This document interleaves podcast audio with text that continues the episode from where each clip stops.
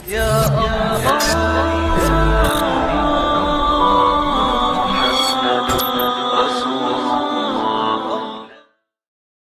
الحمد لله نحمده ونستعينه ونستهديه ونستغفره ونعوذ بالله من شرور أنفسنا ومن سيئات أعمالنا. من يهد الله فلا مضل له ومن يضلل فلن تجد له وليا مرشدا. أشهد أن لا إله إلا الله وحده لا شريك له وأشهد أن محمدا عبده ورسوله. اللهم صل وسلم وبارك وأنعم على رسولنا شفيعنا وإمامنا وسيدنا محمد صلى الله عليه وسلم. وعلى آله وأصحابه ومن تبعه بإحسان إلى يوم الدين. اللهم أصلح شباب المسلمين. اللهم أصلح لنا أمورنا الذي إليها. اللهم أصلح لنا ديننا الذي هو عصمة أمرنا ودنيانا التي فيها معاشنا وآخرتنا التي إليها معادنا. أما بعد teman-teman muda yang dirahmati Allah Subhanahu wa taala sungguh sangat bahagia saya eh, malam hari ini malam mingguan dengan antum semua di tempat yang paling mulia di muka bumi ini. Saya tahu bahwa antum semua adalah orang-orang mulia, orang-orang baik. Karenanya antum antum memilih tempat yang mulia ini di saat anak-anak muda lain memilih yang lain. Karenanya saya tahu bahwa teman-teman semua adalah merupakan air jernih gemericik yang luar biasa. Tapi Ustadz Maman sudah menjelaskan pada antum tadi bahwa anak muda seharusnya adalah kekuatan. Karenanya antum harus berpikir bagaimana air yang jernih itu menjadi kekuatan. Karena kalau air keluar dari mata airnya, dia gemericik keluarnya, bahkan langsung bisa diminum menghilangkan dahaga, sehat sekali, sejuk sekali. Tapi itu belum jadi kekuatan. Bagaimana supaya air jadi kekuatan? Air itu kalau memunculkan kekuatannya, Pak. Itu gedung yang paling kokoh sekalipun bisa dia bawa. Siapa yang yang mengatakan bahwa apa yang dibangun manusia ini kuat, itu kalau ada air yang air ini air air depan saya ini air, Pak. Antum tuangkan cuma bisa untuk minum. Jadi air jernih, air yang bagus. Seperti antum semua. Tapi dia belum jadi kekuatan. Kalau antum pengen lihat air jadi kekuatan, antum lihat tsunami. Itu air punya kekuatan amat dahsyat. Kalau sudah menggulung air, tidak ada yang bisa matikan. Dan antum tahu bahwa Allah Subhanahu wa taala mengadab kaum Nabi Nuh juga dengan air saja. Cuma dengan air. Pertemuan antara air langit dan air bumi. Karenanya kalau anak muda tadi oleh Ustaz Maman dijelaskan bahwa anak muda itu kekuatan, Mestinya begitu, gabungan antara kejernihan dan kekuatan. Ya, maka dari itu tidak bisa kalau antum pengen menjadi kekuatan nggak bisa sendiri-sendiri. Kalau sendiri cuma air buat diminum, dia jernih, bagus, masya Allah. Memberi manfaat, ya, memberi manfaat. Tapi untuk kekuatan yang dimau oleh Quran belum. Nah sekarang antum tahu? Itu air tsunami itu berapa gelas kalau digelasin? Nah segitu banyaknya antum harus kumpul. Kumpul dalam satu gerak yang sama, ah itu nggak ada yang yang bisa berdiri kokoh di hadapan antum semua. Paham ya? Baik. Makanya bahagia sekali malam hari ini dengan diprakarsai teman-teman pemuda istiqomah. Semoga antum semua menjadi pemuda yang istiqomah. Teman-teman dirahmati Allah Subhanahu wa taala, sekali lagi mudah-mudahan uh, ini bisa bersama-sama. Nanti dengan guru kita Ustaz Maman untuk eh, mari kita kita ubah kita ubah kejernihan ini menjadi kekuatan dan itu perlu proses, perlu waktu, perlu belajar, perlu kurikulum, perlu kesabaran. Baik eh, teman-teman dirahmati Allah, saya hanya menambahi sedikit saja karena sudah banyak lengkap disampaikan oleh Ustaz Maman. Barang yang sudah lengkap kalau ditambahi lagi malah jadi kurang. Gitu. Ya, makanya saya nggak banyak-banyak nambahinya. E, jari saya lengkap ada lima, itu lengkap. Kalau ditambahi satu malah kurang. Betul kan? Jadi kok enam itu berarti ke, dia kekurangan ya. Baik, e, teman-teman rahmati Allah. Saya langsung saja pada pembahasan tentang e, Salahuddin Al-Ayyubi dan Muhammad Al-Fatih karena itu judul yang diberikan pada kami eh, yaitu Salahuddin Al-Ayyubi rahimahullah taala dan Muhammad Al-Fatih sebagai dua potret pemuda dan pemimpin. Tapi saya ingin berikan dulu datanya pada antum semuanya perbandingan dari dua orang itu saya kasih datanya supaya antum bisa bandingkan. Ya. Teman-teman yang baik dirahmati Allah. E, pertama sebelum saya sampaikan datanya bahwa kita ini bersyukur karena kita oleh sejarah Islam disuguhi potret-potret yang mudah untuk ditiru. Jadi sosok-sosok istimewa itu itu adalah merupakan potret yang Allah hadirkan supaya generasi zaman ini supaya generasi zaman ini mudah untuk menirunya. Ya karena e, karena itulah maka sebuah sebuah kelengkapan menggabungkan antara konsep teori dengan potret itu adalah sebuah kelengkapan yang luar biasa. Ustaz Maman sudah banyak menyampaikan teori dan beberapa contohnya. Saya tidak menyampaikan teori saya cuma langsung masuk pada potretnya. Pada sosoknya supaya kita langsung dapat juga sosoknya. Nanti antum tinggal cocokkan dengan materi yang disampaikan Ustaz Maman. Nah teman-teman dirahmati Allah subhanahu wa ta'ala Ini kekurangannya kekurangannya dunia barat. Dunia barat tidak punya sosok, tidak punya potret seistimewa Islam Antum mau manusia istimewa, manusia ajaib di Islam ada. Di barat maka karena dia tidak ada Maka yang muncul Superman uh, apalagi Spiderman. Bahkan perempuan pun dimunculkan jadi Catwoman. Karena saking mereka tidak tahu mereka sebenarnya harus harus punya mencontoh siapa potretnya? Kalau antum baca sejarah Eropa pak itu dulunya mereka nggak kenal peradaban pakai baju aja cuma sepotong orang orang hutan orang hutan Kemudian begitu mereka begitu mereka diajari muslimin mengenal peradaban, tiba-tiba beringas menjadi penjajah. The? Dan itu tentu bisa baca di sejarah Eropa. Karena itu mereka tidak punya potret. Akhirnya mereka sulaplah sosok-sosok yang sebenarnya berlumuran darah, tiba-tiba menjadi sosok pahlawan. Muslimin nggak perlu itu semua. Karena muslimin ini melimpah ruah tokoh besar, mengagumkan, ajaib, yang kalau antum baca bahkan tidak ada hari ini orang kayak begitu. Tapi bukankah mereka juga manusia biasa sebagaimana kita manusia biasa? Bukankah mereka muslim kita juga muslim? Mereka sholat kita juga sholat. Quran kitab suci kiblat kita sama. Maka mestinya kita berbuat sama. Itu hebatnya potret. Baik, mari kita bandingkan dua sosok istimewa, dua-duanya pemuda, dua-duanya pemimpin. Pemimpin di usia muda dan ada beberapa hal yang sama, ada beberapa hal yang beda. Teman-teman dirahmati Allah. Salahuddin Al-Ayyubi rahimahullah taala itu hidup, hidupnya di abad 6. Di abad 6 Hijriah. Adapun Muhammad Al-Fatih hidupnya di abad abad abad 9 Hijriah. Jadi yang satu abad 6, yang satu abad 9, terpaut dua sosok yang kita bicarakan malam ini terpautnya tiga abad. Paham ya? Artinya teman-teman, tiga abad itu, ini Indonesia merdeka ini umurnya baru berapa? Belum seabad bahkan, bukan begitu? Belum seabad. Belum seabad, belum satu abad toh? Kurikulum pendidikan sudah ganti berapa kali? Betul apa enggak? Padahal yang menghasilkan orang-orang hebat itu kalau bukan kurikulum pendidikan apa? Ya kurikulum pendidikan itu menghasilkan. Kalau tiga abad terpaut antara Salahuddin dan Muhammad Al-Fatih rahimahumullah. Kalau terpaut tiga abad, cara belajarnya sama, kurikulum saya sama, hasilnya sama, maka itu Islam. Pak. Sekarang para guru pusing tuh. Ada kurikulum 2013. Sebelumnya kurikulum 2006, sebelumnya kurikulum 2004, sebelumnya kurikulum tahun 9 sekian. Antum itu belum satu abad. Belum satu abad.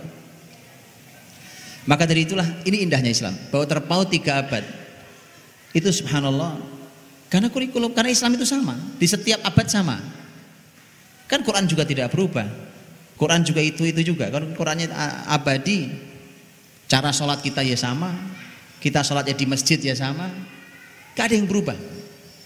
Bahwa nanti ada beberapa perubahan di setiap zaman. Setiap zaman Allah hadirkan masalah baru sehingga kemudian memunculkan solusi baru itu biasa. Tapi tetap berpijak pada hal-hal yang sama itu. Baik, jadi terpautnya mereka tiga abad. Satu abad enam, yang satu pada abad ke-9.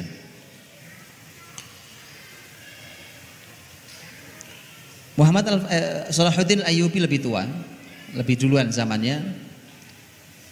Salahuddin Al Ayyubi rahimahullah taala beliau menjadi pemimpin be, karena beliau pada beliau lahir tahun 532 dan beliau memimpin tahun sekitar tahun 500 564 ya jadi umur berapa beliau? Ya? Umur berapa beliau?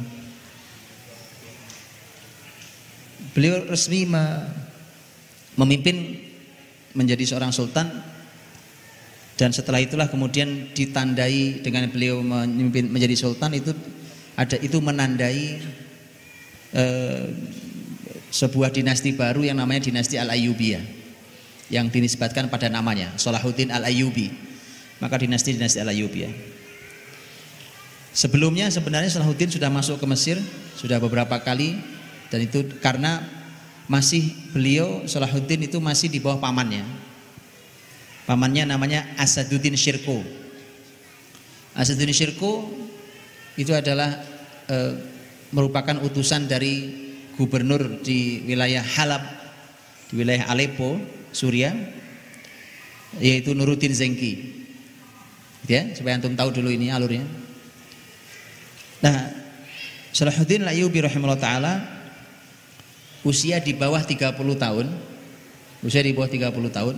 Dan itu nanti kisaran usia memang, teman-teman. Seusia-usia antum ini. Usia di bawah 30 tahun, kisaran usia 20-an tahun. Maka sudah sudah terlibat bersama pamannya untuk masuk ke Mesir dengan pasukannya dan ini cuma dialog antara paman sama ponakan Asaduddin Syirko dan Salahuddin Ayubi untuk mendesain pasukan ini dan untuk menyelesaikan seluruh permasalahan yang ada di Mesir dan setelah itu pamannya meninggal Salahuddin melanjutkan dengan membersihkan Palestina dari tangan salib.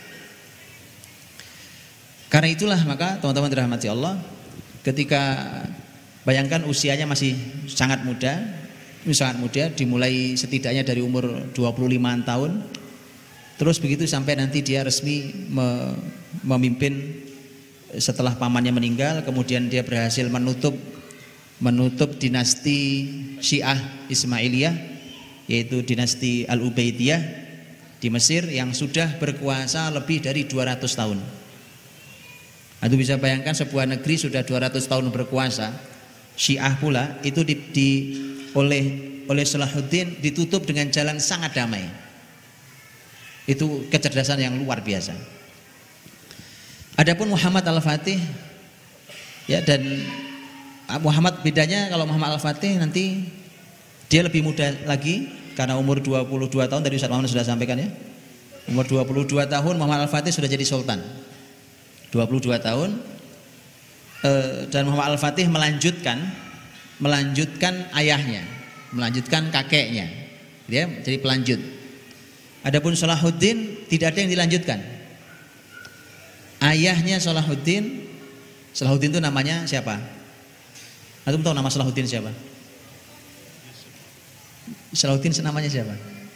Salahuddin bukan nama itu. Salah itu artinya kebaikan, ad-din itu agama, kebaikan agama. Salahuddin namanya Yusuf. Antum ingat-ingat namanya Yusuf. Salahuddin punya ayah yang ayahnya eh, adalah seorang pembelajar, seorang pembelajar ilmu sebagaimana pamannya yang pembelajar ilmu Asaduddin Syirku tapi sekaligus juga panglima. Tapi mereka tidak punya kesultanan, tidak punya eh, dinasti. Maka Salahuddin Al-Ayyubi adalah orang yang membuka pertama kali dinasti Al-Ayyubiyah. Adapun Muhammad Al-Fatih itu tinggal melanjutkan. Melanjutkan dari dari nasab eh, orang tuanya, ayahnya, kakeknya terus begitu ke atas. Bahkan eh, kalau Salahuddin Al-Ayyubi adalah sultan yang pertama di dinasti Ayyubiyah, kalau Muhammad Al-Fatih adalah sultan ketujuh di eh, Daulah Turki Utsmani. Dan mereka memimpin, mereka memimpin juga dalam rentang waktu yang kurang lebih sama. Kurang lebih sama. Ya. Karena Salahuddin Al-Ayyubi rahimahullah taala itu memimpin kurang lebih 25 tahun. 25 tahun. Adapun Muhammad Al-Fatih lebih dari 30 tahun. 30 tahun lebih sedikit, hampir 31 tahun. Jadi yang satu 25 tahun, satu 30-an tahun. Lama, ya kan? 25 tahun itu sudah lima periode kalau di Indonesia. Kan? Lima periode. Tinggal masalahnya kan begitu, bukan sekedar lama-lamaan memimpin. Masalahnya Anda memimpin berapapun lamanya, karyanya apa, itu masalahnya. Kemudian secara usia juga semisal. Secara usia ya kurang lebih lah. Muhammad Al-Fatih punya usia 50 55 tahun. Eh, Muhammad Al-Fatih punya usia 52 tahun. Ya, kurang lebih lah. Nah, teman-teman dirahmati Allah SWT. Nah, inilah yang kemudian perlu kita kita gali secara potret dua potret yang luar biasa dari sisi kepemudaan e, mereka berdua ini dan kemudian dari sisi kepemimpinan yang istimewa itu. Ada banyak hal yang luar biasa dan mari kita petik e, sebagian dari pelajaran istimewa itu. Salahuddin Al-Ayyubi rahimahullah taala dan Muhammad Al-Fatih itu oleh oleh pendidikannya, oleh orang tuanya, oleh zamannya itu dibebani kegundahan. Dibebani kegundahan. Makanya kalau anak muda begini tidak punya kegundahan, itu dia nggak akan besar, Pak. Tapi jangan jangan salah gundah ya. Antum salah galau salah. Jangan salah, apa yang antum pikirkan? Lihat. Kegalauan yang diberikan dititipkan kepada Salahuddin adalah tentang Palestina. Palestina dititipkan sebagai sebuah kegalauan karena karena Palestina Palestina itu sudah sekian lama hilang dari tangan muslimin. Ada di tangan orang-orang salib dan kemudian Salahuddin hadir dan masalahnya Masalahnya saat itu orang-orang Eropa menguasai tanah Palestina itu satu persatu wilayah Mesir pun diambil. Jadi mulai merayap merambat satu persatu sampai ke Mesir. Karena itulah kegundahan Nuruddin Zengki, atasannya Salahuddin. Ya, karena Salahuddin itu tadi saya bilang Salahuddin itu atasannya adalah pamannya Asaduddin Syirku dan atasannya pamannya adalah Nuruddin Zengki. Nuruddin Zengki adalah gubernur di Aleppo yang nginduknya ke dinasti Bani Abbasiyah yang pusatnya di Baghdad, Irak. Paham ya? Kalau belajar sejarah antum harus membayangkan peta dari kota ke kota. Dan itu dari mulai Nuruddin Zengki sampai diturunkan pada Asaduddin Syirku sampai diturunkan pada Salahuddin itu kegundahan terbesar mereka adalah kiblat pertama muslimin Palestina itu ada di tangan orang-orang kafir dalam keadaan kotor, rusak dan muslimin eh, tidak bisa masuk sana. Kegundahan itu yang dititipkan. Dan Adub tahu bahwa Nuruddin umpamanya, Nuruddin Zengki, sang pimpinan. Dan Nuruddin Zengki itu orang yang sangat dikagumi oleh Salahuddin. Karenanya teman-teman, Salahuddin itu bukan orang ajaib yang tiba-tiba turun terus membebaskan Palestina. Kalau itu Superman namanya. Gak ada yang begitu. Salahuddin itu hanya merupakan pucuk dari perjalanan 50 tahun lamanya. Jadi nggak ada yang tiba-tiba kemudian menjadi hebat, besar, luar biasa nggak ada. Itu proses sangat panjang, proses sangat panjang, bahkan dimulai dari masa eh, Abu Hamid Al Ghazali rahimahullah taala. Setelah itu masuk turun lagi ke masa eh, Syekh Abdul Qadir Al Jilani yang melanjutkan kebesaran Abu Hamid Al Ghazali. Begitu seterusnya sampai nanti turun ke Nuruddin Zengki dari Nuruddin Zengki barulah turun ke Salahuddin Al-Ayyubi. Jadi panjang ceritanya. Dan begitulah perjuangannya. Maka dia adalah sambung menyambung dari satu generasi ke generasi berikutnya. Salahuddin ini kegundahannya tentang Palestina. Adapun Muhammad Al-Fatih kegundahan yang tentang Konstantinopel. Itu maksud saya teman-teman. Ya jadi sekarang antum kalau mau besar tergantung kegundahan antum apa. Kalau antum urusannya cuma urusan dibuat sedih sama teman update status, ah, itu sih nggak jadi orang besar. Anak-anak muda kegundahannya hal yang sepele remeh temeh tidak akan pernah jadi orang besar. Jadi mulailah antum memikirkan umat ini. Seorang ahli tafsir mengatakan kalau ada orang yang mati sibuk mikirkan diri sendiri terus mati dia maka dia mati kerdil. Yang mati besar adalah orang yang meninggal dalam keadaan memikirkan umatnya. Itu anak muda. Pikirkan umatnya. Itu difikirkan sampai menjadi kegelisahan. Karena kegelisahan itulah yang akan mendorong dia untuk bergerak. Terus apa yang bisa saya lakukan untuk Salahuddin memikirkan bagaimana cara membebaskan Palestina Muhammad Al-Fatih berpikir bagaimana bisa menembus benteng tebal Konstantinopel. Ayo sekarang antum mikirin apa sekarang itu ya. Jadi PR besar antum sekarang itu. Pikirkan sesuatu tentang umat ini, kemudian setelah itu sampai dia menjadi sebuah kegundahan yang menjadi pendorong energi. Energi antum akan berlipat-lipat untuk bergerak luar biasa. Ya jadi pikirkan ya, jangan yang sepele, jangan yang remeh. Wah urusan cuma nyari kerjaan aja kok galau. Urusan nyari pasangan aja kok galau. Nggak nggak menarik banget pak. Sangat tidak menarik anak muda yang dipikirkan cuma begituan. Bukan itu tidak penting. Bukan itu tidak penting teman-teman pekerjaan buat laki-laki apalagi penting. E, pasangan apalagi juga sangat penting. Tapi lihat itu. Anda harus teman-teman harus sudah segera selesai di urusan pribadi agar segera bisa mengurusi umat ini karena kalau antum saja belum selesai ngurusi diri sendiri bagaimana ngurusi orang lain kalau belum selesai memikirkan diri sendiri, bagaimana memikirkan umat ini? Paham ya? Jadi itu titik kesamaan antara Salahuddin dan Muhammad Al-Fatih. Dan tidak sederhana, teman-teman. Yang difikirkan itu sebesar itu. Anak muda. Zaman itu kan orang juga mikir, apa yang bisa dilakukan oleh seorang anak muda Salahuddin? Oh, Salahuddin itu aslinya orang Tikrit, orang Irak, Pak. Dari Irak pindah ke Aleppo, ke Halab, Suria, dari Suria kemudian masuk ke Mesir, dari Mesir membebaskan Palestina. Dan ajaib Salahuddin itu, teman-teman dirahmati Allah. Itu membebaskan Palestina tahun berapa? Lah, tahun berapa membebaskan? Di perang Hittin tahun 583. 583 Hijriah. Salahuddin meninggal tahun berapa? 589. Atau bisa bayangkan ada orang yang hidup dengan kegundahan terbesarnya, kemudian berhasil dia berhasil dia menjalankan kebesaran cita-cita untuk membebaskan Palestina. Gak lama setelah itu meninggal, Pak. Jadi seakan Salahuddin dihadirkan Allah hanya untuk bebaskan Palestina, kemudian cukup tugasmu sampai di situ, kembalilah kepadaku. Ya ya Tuhan nafsul mutmainnah, irji'i ila rabbiki radiyatan mardiyah, fadkhuli fi ibadi wadkhuli jannati. 583 dia usir keluar pasukan Salim 589 beliau meninggal. Karena itulah maka ketika Muhammad Al-Fatih berhasil membuka Konstantinopel, kan?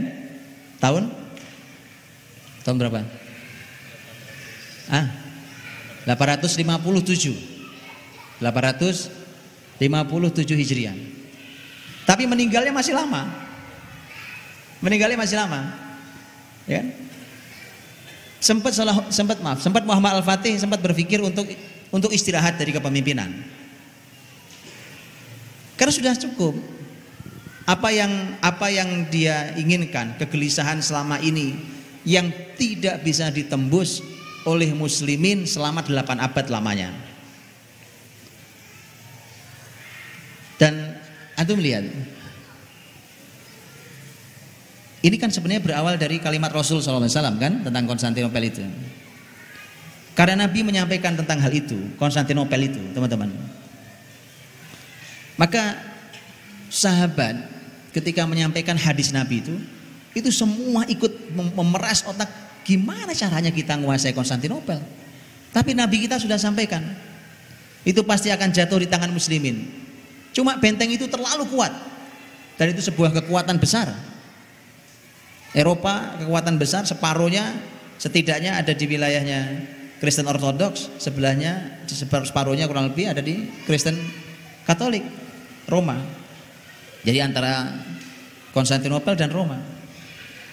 Karenanya sahabat pun itu Nabi bersabda, sahabat itu juga sudah nyoba. Yuk kita coba yuk.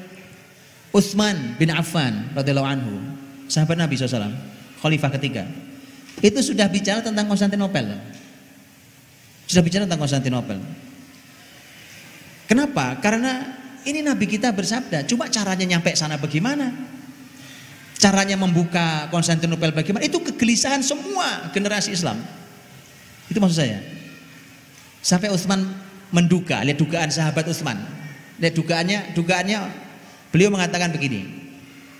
Kata Utsman, Konstantinopel itu rasanya akan dibuka melalui Andalusia itu melalui jalur selatan itu. Makanya siapa pun yang nanti ikut andil membuka Andalusia, dia akan mendapatkan pahala membuka Konstantinopel. Itu prediksinya. Tapi ternyata ternyata masuknya bukan lewat situ. Ternyata masuknya bukan lewat barat tapi lewat lewat timur. Nah di teman-teman rahmati Allah, karenanya ketika antum baca nanti biografinya eh, tabiin luar biasa yaitu Abdurrahman Al-Ghafiqi rahimahullah taala. Abdurrahman Al-Ghafiqi rahimahullah taala itu pemimpin Andalus yang dahsyat luar biasa.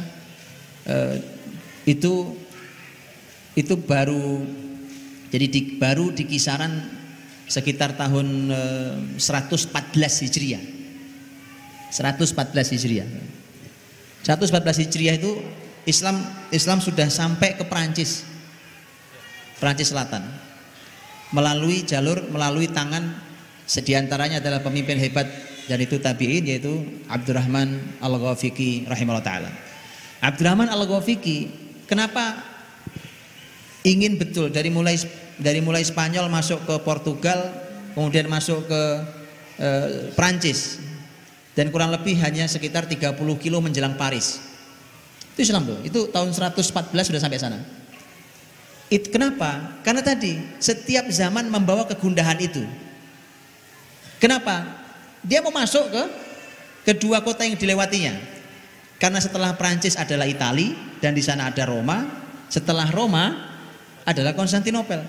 Tapi semua orang tahu Konstantinopel duluan sebelum Roma. Maksud saya adalah teman-teman generasi Islam itu itu kegelisahannya. Nah, itu kegelisahannya. Kalau babnya hanya handphone gak ada pulsanya nggak usah gelisah-gelisah amat. Ya, jadi sekali lagi mohon teman-teman mengubah cara berpikirnya, antum naikkan kualitas kegelisahannya, gelisah memikirkan umat ini. Mak itulah e, kegelisahan seorang Muhammad Al-Fatih, apalagi itu memang sengaja dimasukkan. Jadi kegelisahan itu bukan tiba-tiba hadir. Dia sengaja dimasukkan.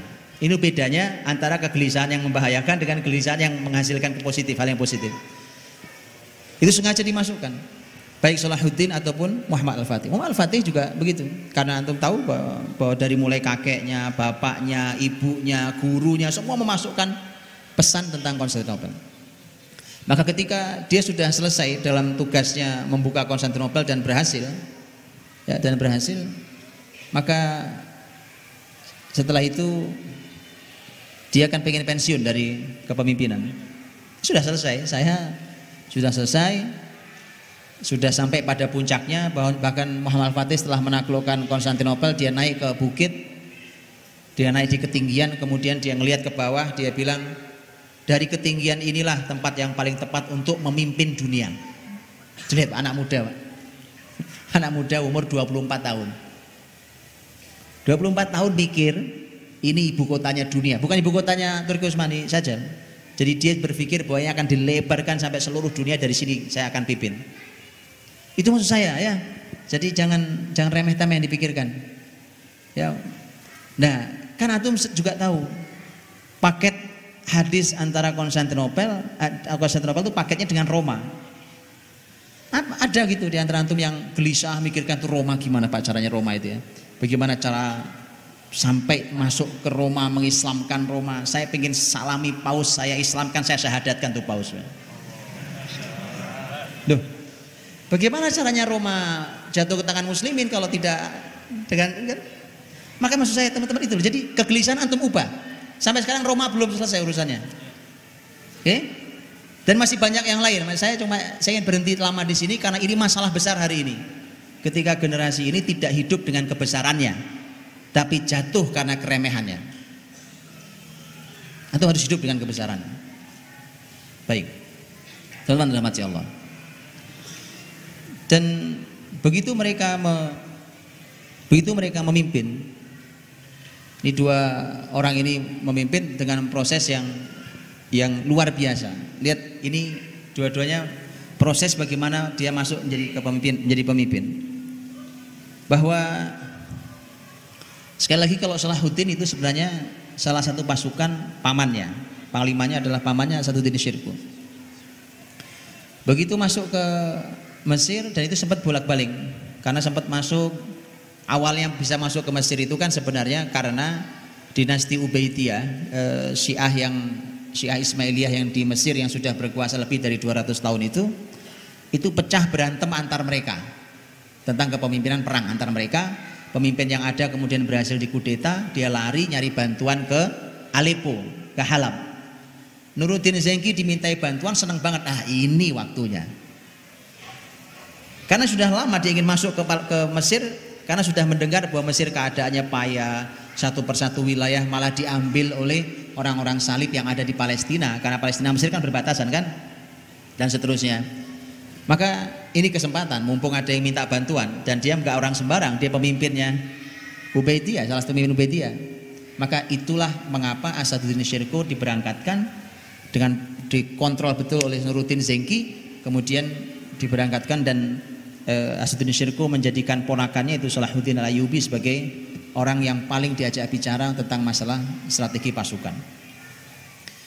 Begitulah sampai kemudian e, prosesnya sampai pamannya nanti meninggal, karena nanti ada bolak-balik berkali-kali karena ternyata orang yang minta bantuan itu e, itu kemudian begitu menang, menang, akhirnya menang, berhasil ngambil ke, ke apa kursinya lagi, tapi setelah itu ya khianat lagi. Nah, itu itu gak aneh, itu biasa. Biasa. Kalau kalau Syiah begitu tuh gak aneh dalam sejarah. Sangat tidak aneh. Antum baca sejarah dan tidak akan diperdebatkan karena sejarah punya catatannya. Dibantu, kemarin kan minta bantuan, datang dibantu, bantu dimenangkan. Begitu menang, berkhianat kepada yang bantu.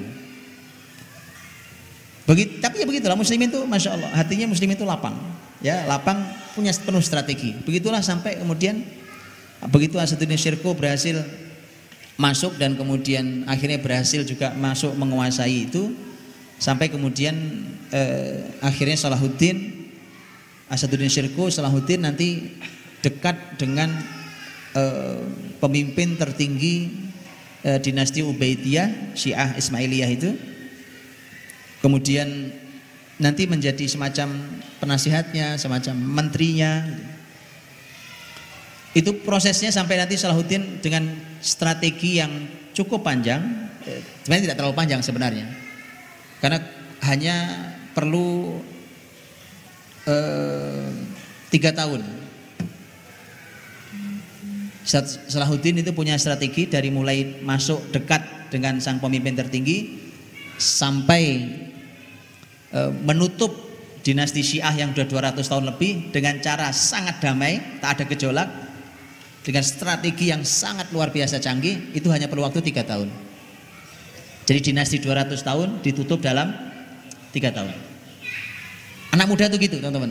Ya antum pikirin ya kalau kalau antum cuma gelisah mikirkan tentang ini gimana ya negara rusak amat. Ya gitu jangan cuma mikir begitu doang. Antum buat strateginya. Ini kan belum lama umurnya kan. Maksud saya perbaiki. Ini amanah besar, bukan dalam rangka apa-apa. Karena Mesir saat itu dalam kerusakan yang luar biasa. Mesir dalam kerusakan luar biasa.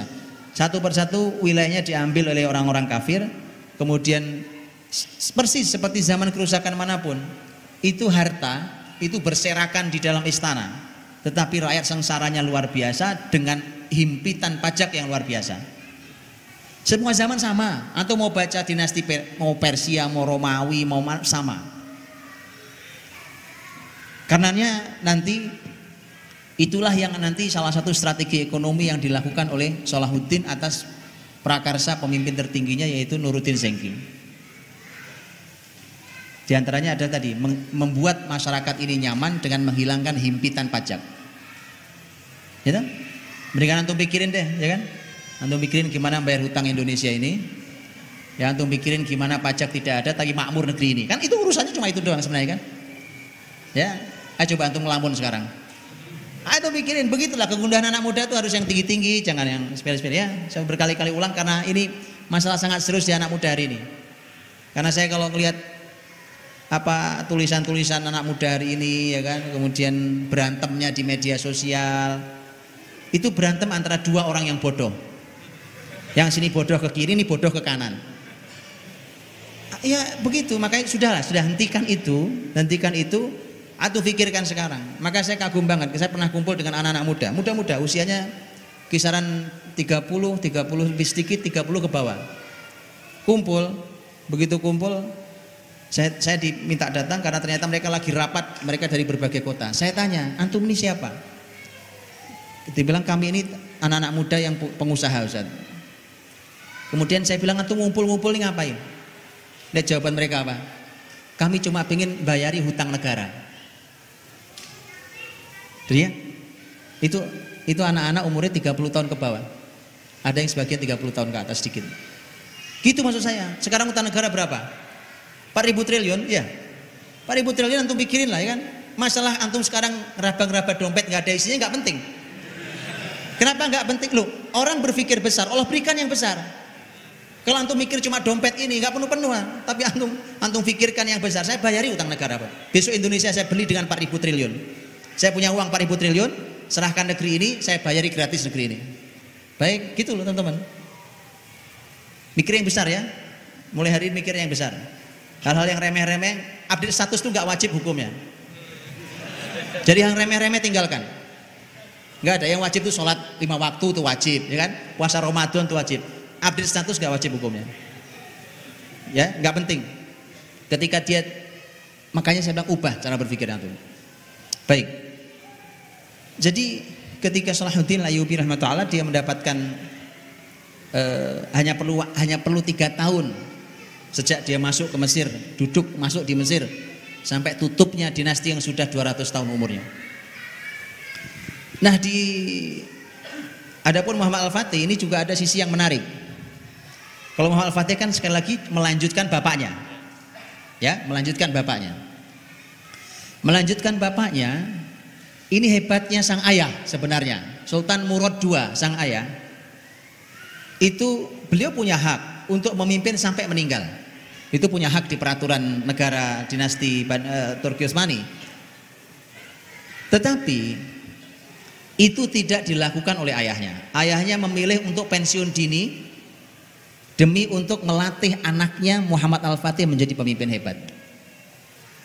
Jadi memang ini orang dua-duanya luar biasa. Jadi sang ayah tahu persis bahwa mereka ini, bahwa anak saya ini harus dilatih. Makanya Sejarawan mengatakan umur 14 tahun sama bapaknya dikasih sebuah kota kecil, kota Manisa. Kota Manisa sebuah kota yang kecil dan itu dikasih untuk latihan mimpin umur SMP. 14 tahun kan SMP kan? SMP kelas kelas 2 ya. Latihan mimpin berarti ilmunya sudah dikasih banyak banget sama orang tuanya sama guru-gurunya. Dari 14 nanti terus belajar dari 2 sampai 22 tahun. 22 tahun bapaknya mengundurkan diri dengan sengaja Bapak mundur nak jadi sultan, sekarang kau yang mimpin. Itu jadikan itu sebagai pelajaran buat semua orang tua. Jadikan pelajaran buat semua orang tua. Kalau di sini kan ada juga yang usia-usia sudah tua, maka gitu bang. Sudahlah, apa yang mau dipertahankan kalau kita cuma tua umurnya tapi tidak tua usianya, tidak tua ilmunya, tidak tua kesolehannya. Kalau ada anak-anak muda yang lebih luar biasa, ayo serahkan, saya serahkan ini, serahkan, lanjutkan, Pak. Karena di tangan di tangan orang-orang biasa saja luar biasa apalagi di tangan anak-anak muda yang luar biasa ini. Jadi regenerasi itu mesti harus sangat dipikirkan, kaderisasi sangat dipikirkan. Terakhir akan saya bacakan bagaimana Muhammad Al-Fatih mengkader anaknya, bagaimana Salahuddin mengkader anaknya. Itu orang hebat, berpikir tentang kelanjutan kebaikan ini. Eh, kelanjutan kebaikan harus dipikirkan betul. Ya, makanya eh, Muhammad Al-Fatih itu bapaknya sengaja mengundurkan diri. Begitu mengundurkan diri anak umur 22 tahun. Nah, begitu masuk anak umur 22 tahun masih muda, maka musuh-musuhnya itu meremehkan. Meremehkan. Bahkan di Konstantinopel sendiri begitu mendengar Kesultanan Turki Utsmani ganti pemimpin, pemimpinnya anak muda umur 22 tahun. Wah itu mereka meremehkan. Ah ini kesempatan ini kita hajar habis itu. Padahal sebaliknya nanti yang dihajar habis mereka. Jadi itu menariknya teman-teman anak muda itu ya. Sementara di internal di internal Turki Utsmani juga ada per, juga ada pemberontakan. Masalahnya pemberontakannya hadir justru dari pasukan khusus. Pasukan khusus. Ya, yang di Turki Utsmani ada pasukan khusus, ada pasukan militer itu ada seperti hari ini juga ada pasukan khusus kan? Justru pemberontakan datang dari pasukan khusus itu. Muhammad Al-Fatih merasa nih pasukan khusus ini tidak bisa saya taklukkan. Karena dulu pasukan khusus ini sangat taat, sangat dengar kepada ayahnya. Sultan Murad II. Taat betul mereka. Maka Muhammad Al-Fatih ketika Muhammad Al-Fatih tahu, Muhammad Al-Fatih tahu, ini kalau saya tangani sendiri nggak beres-beres. Ini perlu ayah saya. Padahal ayahnya sudah sudah pensiun ayahnya. Maka Muhammad Fatih minta ayahnya datang agar ikut membantu membereskan ini. Tapi Muhammad Al-Fatih tahu bapaknya itu kan lagi ngelatih dia. Jangan dikit-dikit kalau ada masalah minta bapaknya, dikit-dikit minta bapaknya. Lah kapan sultannya kamu? Tapi ini masalah sangat besar maka Muhammad Al-Fatih eh, menyampaikan kepada ayahnya dengan kalimat, ini bukan permintaan anak pada bapaknya, tapi ini perintah sultan pada rakyatnya. Wah, itu. Itu anak muda namanya, ya kan? Ya, sekarang sultannya kan saya ya, ya kan? Sekarang ayah rakyat saya, sini bantu saya. Karena kalau beliau tahu, ini kalau bapaknya permintaan anak ke bapaknya, bapaknya belum tentu mau datang itu. Kamu harus latihan lah gimana cara ngatasi masalah kan gitu. Nah ini perintah sultan pada rakyatnya. Sini ya, sekarang aku sultan.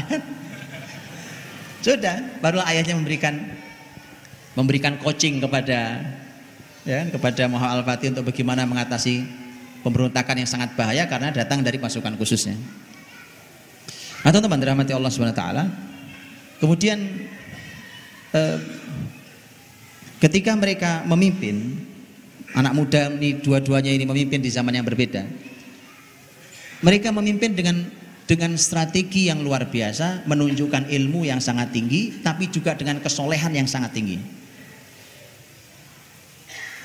Gak cukup, cuma masalah ilmu, strategi, ilmu, strategi gak cukup. Harus dengan kesolehan.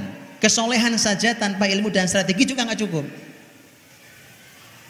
Maka dua-duanya memiliki itu, maka mereka mulai mendesain itu.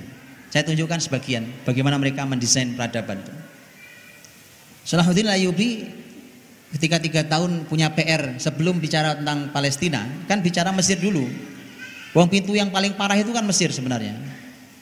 Karena satu persatu negeri Islam malah rugi, mulai kehilangan kota-kota pesir. Maka Salahuddin memikirkan lah ini titik lemahnya muslimin di sini di Mesir. Coba antum lihat sejarah akan berulang. Betul nggak? Bukankah sejarah sama hari ini? Sama teman-teman. Makanya tadi perlu ini PR-PR besar. Ketika Salahuddin me, melihat bagaimana caranya dan Salahuddin menganalisa lapangan dulu. Jadi tidak langsung bergerak. Dianalisa dulu lapangan. Dia lihat bahwa wah ini kepemimpinan sudah parah betul. Rakyat sudah sangat didolimi luar biasa.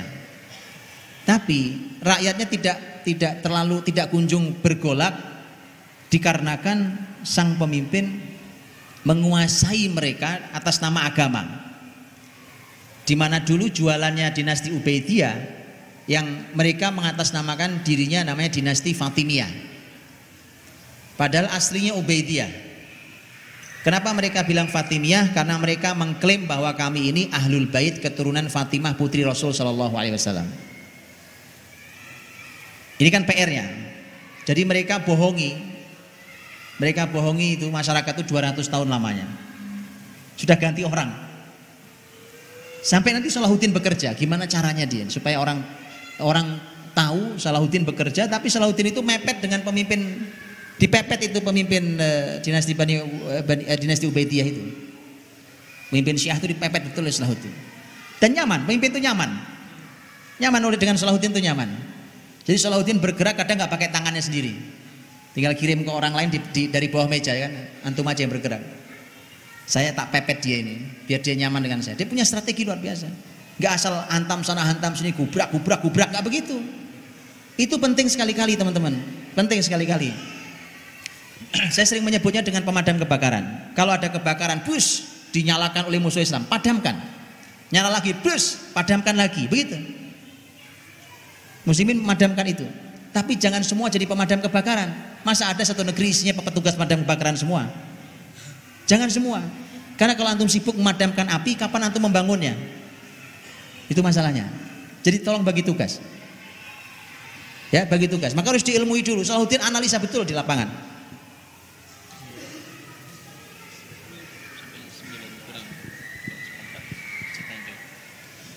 Jadi makanya di ketika Salahuddin menganalisa itu dilihat masyarakatnya ini sangat cinta dengan Ahlul Bait.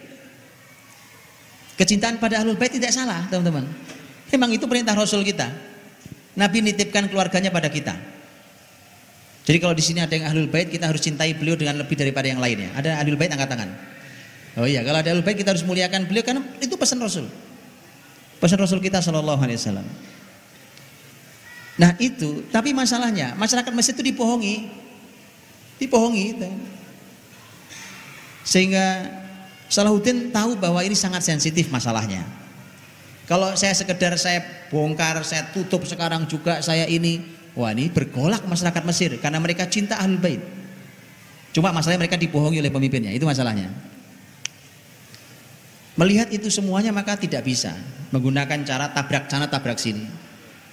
Salahuddin memikirkan statik. Bayangkan atau bayangin anak muda ini, anak muda ini, ya kan, memikirkan negara anak muda maka dia harus punya strategi. Karenanya ketika perintah dari Aleppo datang, dari Halab, dari Nuruddin Zengki datang perintah pada Salahuddin agar kamu wahai Salahuddin segera meminta kepada para khotib Jumat di mimbar-mimbar agar berdoa un untuk dinasti untuk khalifah dinasti Bani Abbasiyah. Teman-teman begini, dulu mimbar Jumat, khutbah Jumat itu itu khutbah yang yang salah satunya akan mendoakan dalam setiap khutbah itu akan berdoa untuk pemimpin tertinggi sebagai bentuk ketaatan dan bayat. Umpamanya Mesir, kan pusatnya di Irak jauh banget, pusat kekhilafan Islam di Irak di Baghdad.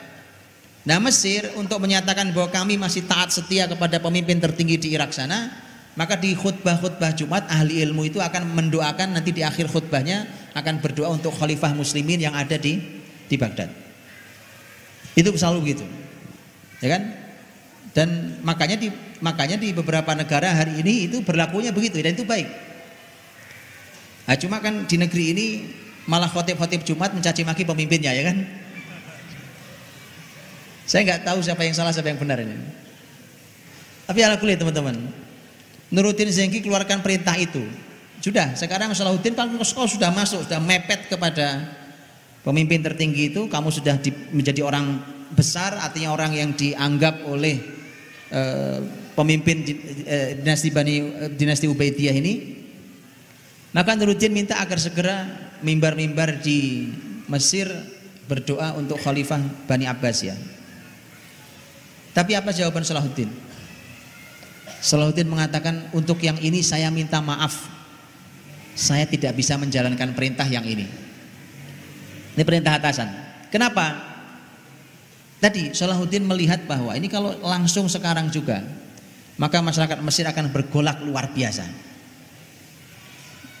Karena dengan itu maka otomatis itu sebuah pengumuman bahwa dinasti Ahlul Bait yang mereka klaim itu tutup.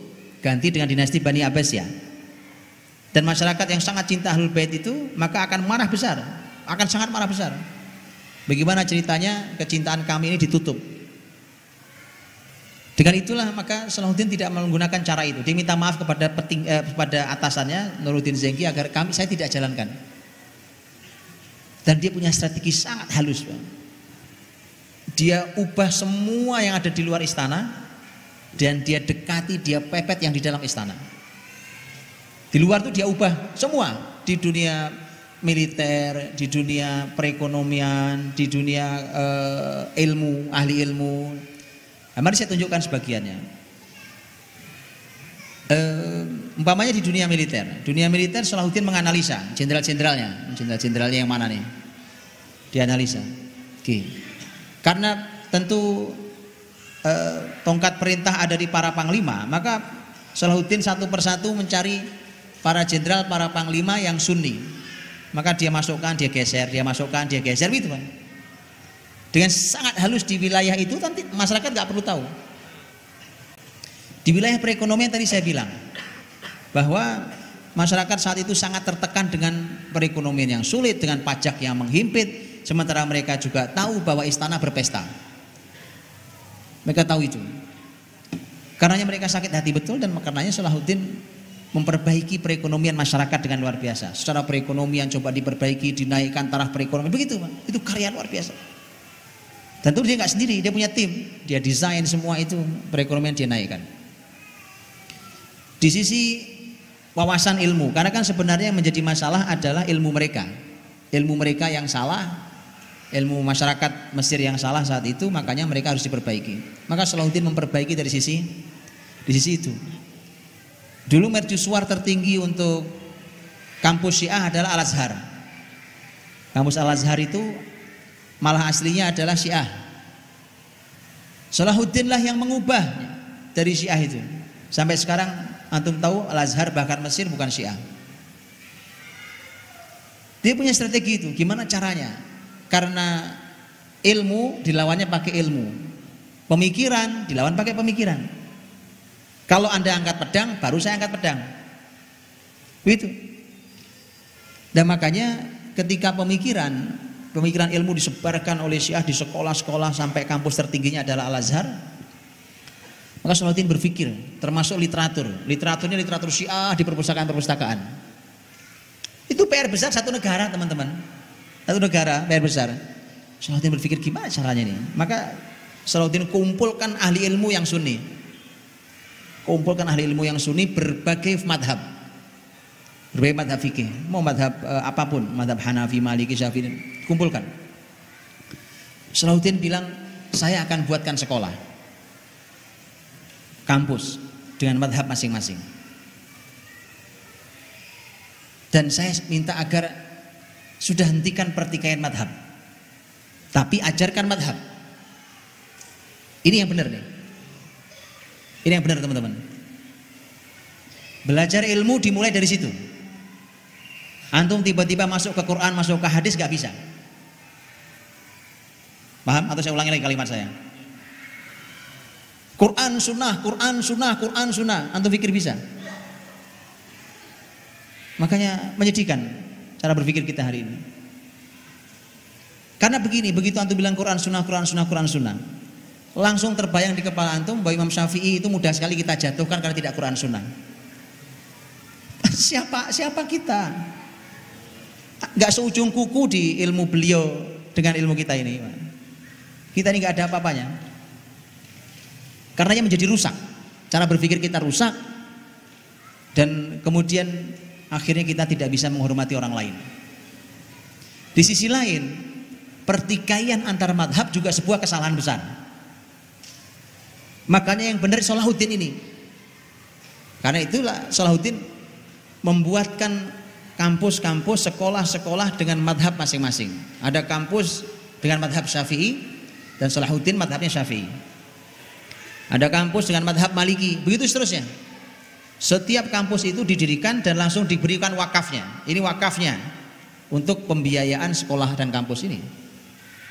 Dikumpulkan, diletakkan ahli ilmunya masing-masing Salahuddin Salahuddin yang membiayai itu semua.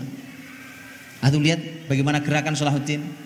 Salahuddin membiayai semua itu. Silahkan bergerak wahai para ulama. Ayo ajarkan Islam ini dengan madhab antum masing-masing. Sudah hentikan pertikaian. Kalau mau diskusi ilmiah, diskusi dalam ruangan ulama. Kan bahayanya media sosial hari ini kalau antum nonton YouTube berantem kok di YouTube.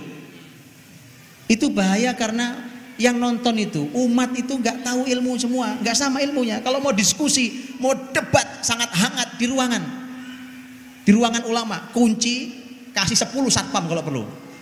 Nggak boleh ada yang masuk. Di, di dalam para ulama sedang berdiskusi hangat begitu berantem kok di YouTube balas-balasan ini gimana ceritanya sih Mau sampai kapan seperti itu? Gak akan ada kekuatan kalau muslimin terus dalam pertikaian. Hentikan itu teman-teman. Sudah gitu nanti pas di komennya orang berantem semua di komennya. Itu memang salah semua. Yang komen salah, ahli ilmunya ya juga salah. Orang berantem kok di depan orang awam. Kalau ahli ilmu, diskusi, debat, itu keluarkan dalil masing-masing. Tapi kalau masyarakat debat, keluarkan golok. Itu masalahnya. Paham ya? Itulah kenapa tidak boleh.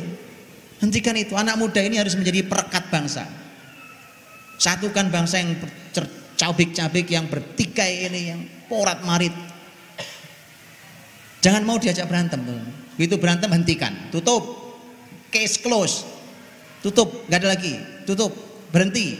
Sampai di sini, cut, nggak gitu. Anak muda gitu. Rekatkan seperti Salahuddin merekatkan para ulama itu. Ayo masing-masing didanai, dibuat serius dan nanti masing-masing menjadi sekolah besar, kampus-kampus besar dengan pendanaan yang luar biasa. Antum boleh baca dalam sejarah e, pendidikan Islam dan sejarah wakaf. Itu karya yang dahsyat yang dilakukan oleh Salahuddin sampai akhirnya kemudian Salahuddin menutup sementara Al Azhar. Nah, bisa ditutup. Penyebar pemikiran Syiah tutup tutup. Begitu juga akses terhadap literatur dan seterusnya. Sampai itu kemudian bisa memperbaiki pemikiran masyarakat. Sadar bahwa oh ini toh Islam yang benar itu. Ya. Nah kalau sudah begitu kan sudah sederhana. Sudah sederhana. Nutup negaranya sederhana kan jadinya. Didekatilah pemimpinnya itu. Dipepet betul dan pemimpinnya juga nyaman dengan Salahuddin. Karena Salahuddin menunjukkan kesetiaan menunjukkan bahwa saya bukan musuh. Saya setia. Antum bisa bayangkan. Salahuddin yang jelas ingin menutup dinasti Ubaidiyah yang Syiah itu, itu waktu sang pemimpin sakit dan meninggal. Itu Salahuddin sangat sedih. Antum bisa bayangkan. Harusnya kan nggak sedih kan? Harus dibilang alhamdulillah mati juga nih orang. Tapi kan tidak terjadi. Kenapa? Kalau dia munculkan bentuk terima kasih syukurnya bahwa orang ini mati, Bergolak lagi masyarakat. Ini sudah dikit lagi tutup, dikit lagi. Jadi bayangkan antum perlu punya strategi, punya kesabaran yang luar biasa. Itu anak muda harus begitu, teman. Ditata betul dirinya. Karena masalahnya adalah Salahuddin itu punya ilmu tinggi itu masalahnya. Itu masalah. Jadi dia tahu persis bagaimana harus bertindak. Nah ketika ketika meninggal, itu lihat begitu meninggal Salahuddin sangat sedih. Bahkan bahkan masyarakat datang untuk mengucapkan bela sungkawa ke Salahuddin atas matinya pemimpin Syiah. Itu bisa bayangkan itu kan? Wah itu kalau hari ini sudah berantem itu di YouTube. Sudah berantem itu di Facebook ya kan? Gimana ceritanya orang bisa orang kafir mati masa sedih. Itu nggak paham strategi. Belajarlah, belajar pada sejarah. Salahuddin orang luar biasa. Apa karya kita? Salahuddin itu membebaskan Palestina. Ya, Nah, di situlah maka eh, Salahuddin bahkan ketika dia mendapatkan amanah tentang keluarganya sang raja, raja yang meninggal itu, kan dia amanah tentang eh, keluarganya, anak turunnya, itu semua dijalankan oleh Salahuddin, semua. Keluarganya dibuat nyaman, dipindahkan ke tempat yang nyaman, diberi fasilitas negara, dan diberi penjagaan dan pengawalan yang sangat baik. Bisa bayangkan itu ya kan? Padahal itu dia sedang berhadapan dengan musuhnya nomor satu. Mengerti caranya? Bukan cuma asal tabrak sana tabrak sini teman-teman. Hidup ini ada strateginya. Itu hidup berstrategi itu yang ngajari Rasul kita. Rasul itu orang yang sangat canggih strateginya. Ya. Jadi makanya hentikan banyak bicara ngomong sana ngomong sini berantem sana berantem sini tolong dihentikan sudah nggak main untuk anak-anak muda pemuda istiqomah ini nggak main main begituan pikiran yang besar Yang besar tadi saya katakan. Ayo bangun pemikiran yang besar. Tutup resmi. Begitu tutup, Salahuddin resmi dia yang ambil alih kepemimpinan seutuhnya. Nah itulah hari dia mengawali dinasti Al-Ayyubiyah. Masuklah gitu. Kemudian setelah itulah baru kemudian masuk ke Palestina. Masuk Palestina. Perang Hittin tahun 583 itu dan berhasil mengusir orang-orang Salim. Muhammad Al-Fatih juga demikian. Muhammad Al-Fatih juga membangun luar biasa luar biasa bisa antum bayangkan bahwa kalau urusannya jihad mereka mujahid semua. Urusannya ilmu mereka alim semua. Urusannya abid, ahli ibadah, mereka ahli ibadah semua. Ahli ibadah semua. Urusannya apa? Mereka membangun, mereka adalah bapak pembangunan dua-duanya. Sama Muhammad juga sama. Dia membangun itu semua dengan sedemikian luar biasa. Luar biasa. Di semua bidang, sama dengan Salahuddin. Bukan hanya sekolah tadi ya, di segala macam infrastruktur masyarakat, Eh, Bimaristan, eh, ada eh, rumah sakit hari ini kita nyebutnya. Begitu juga Muhammad Al-Fatih membangun itu dengan luar biasa. Dan kalau Muhammad kalau Salahuddin itu memindahkan dari Al Azhar dipindahkan ke Ibnu Tulun. Tadi tadinya pusatnya di Al Azhar sebagai pusat ilmu karena dia tutup untuk untuk menghilangkan jejak dulu dari masyarakatnya maka dia pindahkan ke sebuah tempat namanya Ibnu Tulun. Dan sampai sekarang Ibnu Tulun masih tempat yang luar biasa. Itu bekas peninggalan Salahuddin Ayyubi ketika memindahkan ke tempat itu. Nah, Muhammad Al-Fatih juga sama. Muhammad Al-Fatih membangun itu dengan kepemimpinan yang sangat tinggi, eh, tekadnya, ahli ibadahnya sungguh sangat luar biasa. Bukan bukan hanya sekali bukan hanya strategi, tapi juga kesolehan. Bukan hanya kesolehan, tapi juga ilmu dan strategi. Eh, Salahud, eh, maaf, Muhammad Al-Fatih juga demikian. Maka dia dia pergi ke berbagai negeri dia bahkan kadang dia bawa sendiri pasukannya. Dia masuk setelah Konstantinopel dia langsung berhasil masuk ke wilayah Eropa Timur. Terus bergerak negeri-negeri Balkan di Eropa Timur terus begitu seterusnya. Karena setelah Konstantinopel, apa yang di kepala dia? Roma. Satu paket hadisnya. Satu paket. Itu kan tinggal ke barat aja terusin. Ketemu Itali, ketemu Roma. Tapi begitulah cara Allah untuk menyisakan bahwa sampai hari ini itu belum terjadi. Semua berhenti dari arah Spanyol, dari Andalusia, masuk sampai Perancis Selatan berhenti. Padahal sedikit lagi masuk Italia. Begitu juga dari arah timur, Konstantinopel terus berhenti juga sebelum masuk ke Roma. Gitu ya, itu cara Allah menyisakan untuk antum semuanya. Dan Salahuddin Ayyubi, eh, maaf, Muhammad Al-Fatih rahimahullah taala maka memasuki wilayah-wilayah yang sedemikian luar biasa itu dan kemudian Eh, beliau juga membangun luar biasa negerinya. Makanya peninggalan-peninggalannya juga luar biasa dari mulai masjid, sekolah, rumah sakit, jalan, jembatan, membangun perekonomian, membangun uh, wawasan masyarakat, uh, keamanan, uh, militer, luar biasa. Baik, sudah setengah 9, saya ingin bacakan teman-teman sebagai penutup uh, wasiat supaya kita tahu bahwa orang-orang besar itu memikirkan generasi pelanjutnya. Generasi pelanjutnya dan ini wasiatnya Salahuddin untuk anaknya karena nanti yang memimpin setelah Salahuddin adalah anaknya. Namanya Utsman. Kalau tadi Salahuddin siapa namanya? Yusuf. Nah, Utsman bin Yusuf Salahuddin. Lihat sebagian nasihat Salahuddin saya bacakan. Salahuddin memberikan nasihat pada anaknya. Usi kaya bunaya bitaqwallah. Aku wasiatkan kepadamu wahai anakku dengan tak, untuk bertakwa pada Allah. Fa innaha ra'su kulli khair. Karena takwa itu adalah e, merupakan kepala atau pimpinan semua kebaikan. Jadi pemimpin semua kebaikan. Wa amuruka bima amarakallahu bih. Aku perintahkan padamu dengan apa yang Allah perintahkan kepadanya e, kepada. Fa sababu najahik karena itu adalah merupakan sebab keberhasilanmu. Wahdar minad dima fiha. Hati-hatilah dengan darah. Jangan kamu masuk ke sana. Jadi hal-hal yang hubungannya dengan darah, menumpahkan darah, membunuh orang, jangan masuk ke sana. Nah, itu hati-hati harus hati-hati betul diukur betul secara syariat. Kalau enggak jangan masuk. Itu urusan darah. La taqtul bisyubhah. Jangan membunuh kalau masih meragukan masalahnya. Kau ingin menghukum ada orang, kayaknya kasusnya masih meragukan, jangan jangan keluarkan keputusan membunuh. La taqtul biduni sabab. Jangan membunuh tanpa sebab. La taqtul duna hajah fa dam la yanam. Jangan membunuh kalau tidak ada kebutuhan dan sebab tadi itu karena darah tidak pernah tidur. Dia terus ngalir gitu. Itu terancam orang akan balas dendam dan seterusnya.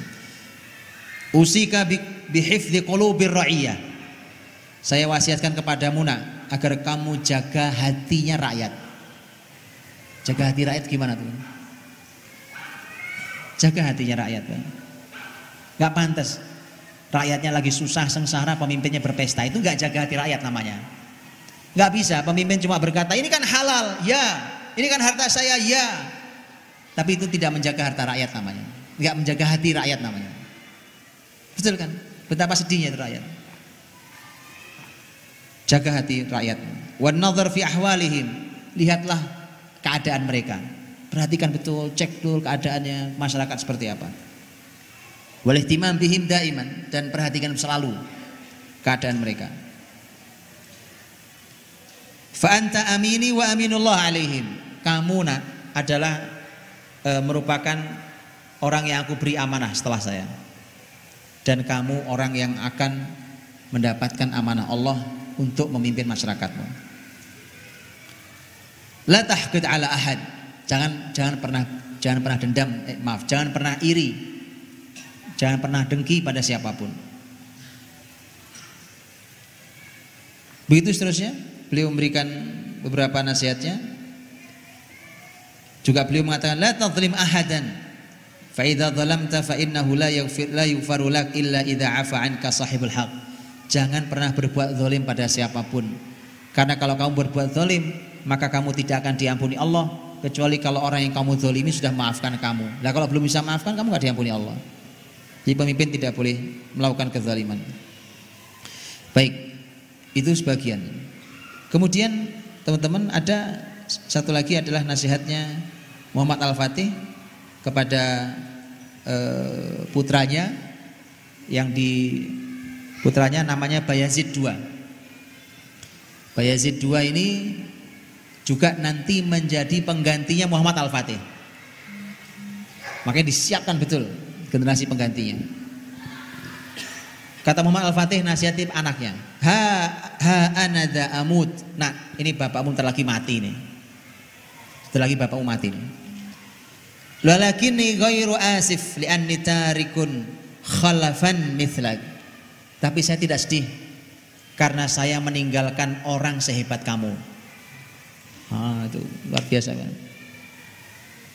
Kun adilan, salihan, rahiman. Jadilah kamu orang yang adil, orang yang soleh, dan orang yang penyayang. Wabsut ala ra'iyatika himayataka biduni tamyiz. Dan e, lapangkan, jadi tolong dibuka selebar-lebarnya e, untuk rakyatmu dalam rangka melindungi mereka tanpa dibeda-bedakan satu sama lain. Semua lindungi rakyatmu. Wa amal ala nasrid dinil islami. Sebarkan agama Islam ini. Itu pesan bapak yang soleh, pemimpin soleh itu pesannya gitu. Antum pernah dengar begitu ada pemimpin sekarang pesan anaknya begitu. Sebarkan agama Islam ini nak. Fa inna hadha huwa wajibul muluki 'alal ard. Karena ini kewajiban para raja di muka bumi ini menyebarkan Islam ini. Qaddimil ihtimam bi amrid dini ala kulli syai. Dulukan urusan dulukan urusan agama di atas semua urusan. Urusan agama kamu perhatikan di masyarakat itu harus jadi perhatian nomor satu pemimpin. Nomor satu sebelum yang lain. Sebelum bicara politik, ekonomi, apa segala macam. Jangan malah agama dikorbankan. Politik dijunjung tinggi, agama dikorbankan. Ekonomi dibangun, agama dikorbankan. Kan itu. Kata Muhammad Al-Fatih dulu kan urusan agama di atas segala urusan.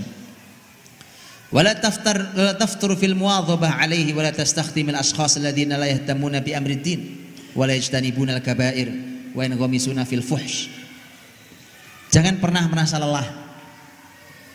Jangan pernah merasa lelah, gitu Pak. Nasihati anak, jangan pernah merasa lelah untuk terus menjalankan hal itu.